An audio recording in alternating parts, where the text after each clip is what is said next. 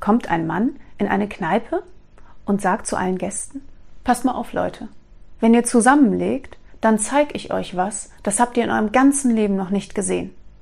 Die anderen sind total gespannt und legen zusammen, und daraufhin öffnet der Mann seinen Mantel und holt ein kleines Männchen hervor.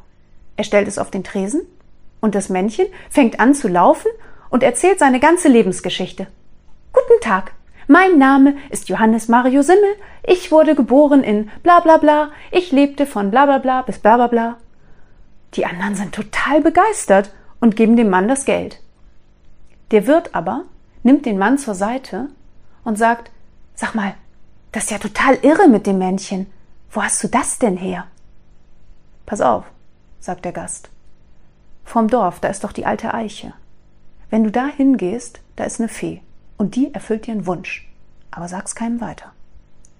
Der Wirt rennt sofort raus, rennt vors Dorf zur alten Eiche und tatsächlich, da sitzt schon die Fee. Ich erfülle dir gerne einen Wunsch, sagt sie. Daraufhin sagt der Wirt, ich hätte gerne zehn Millionen in kleinen Scheinchen.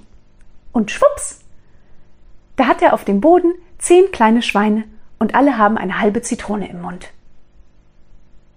Der Wirt rennt zurück zu seiner Kneipe, krallt sich den Gast und sagt, sag mal, das ist ja wohl total scheiße mit deiner blöden Fee.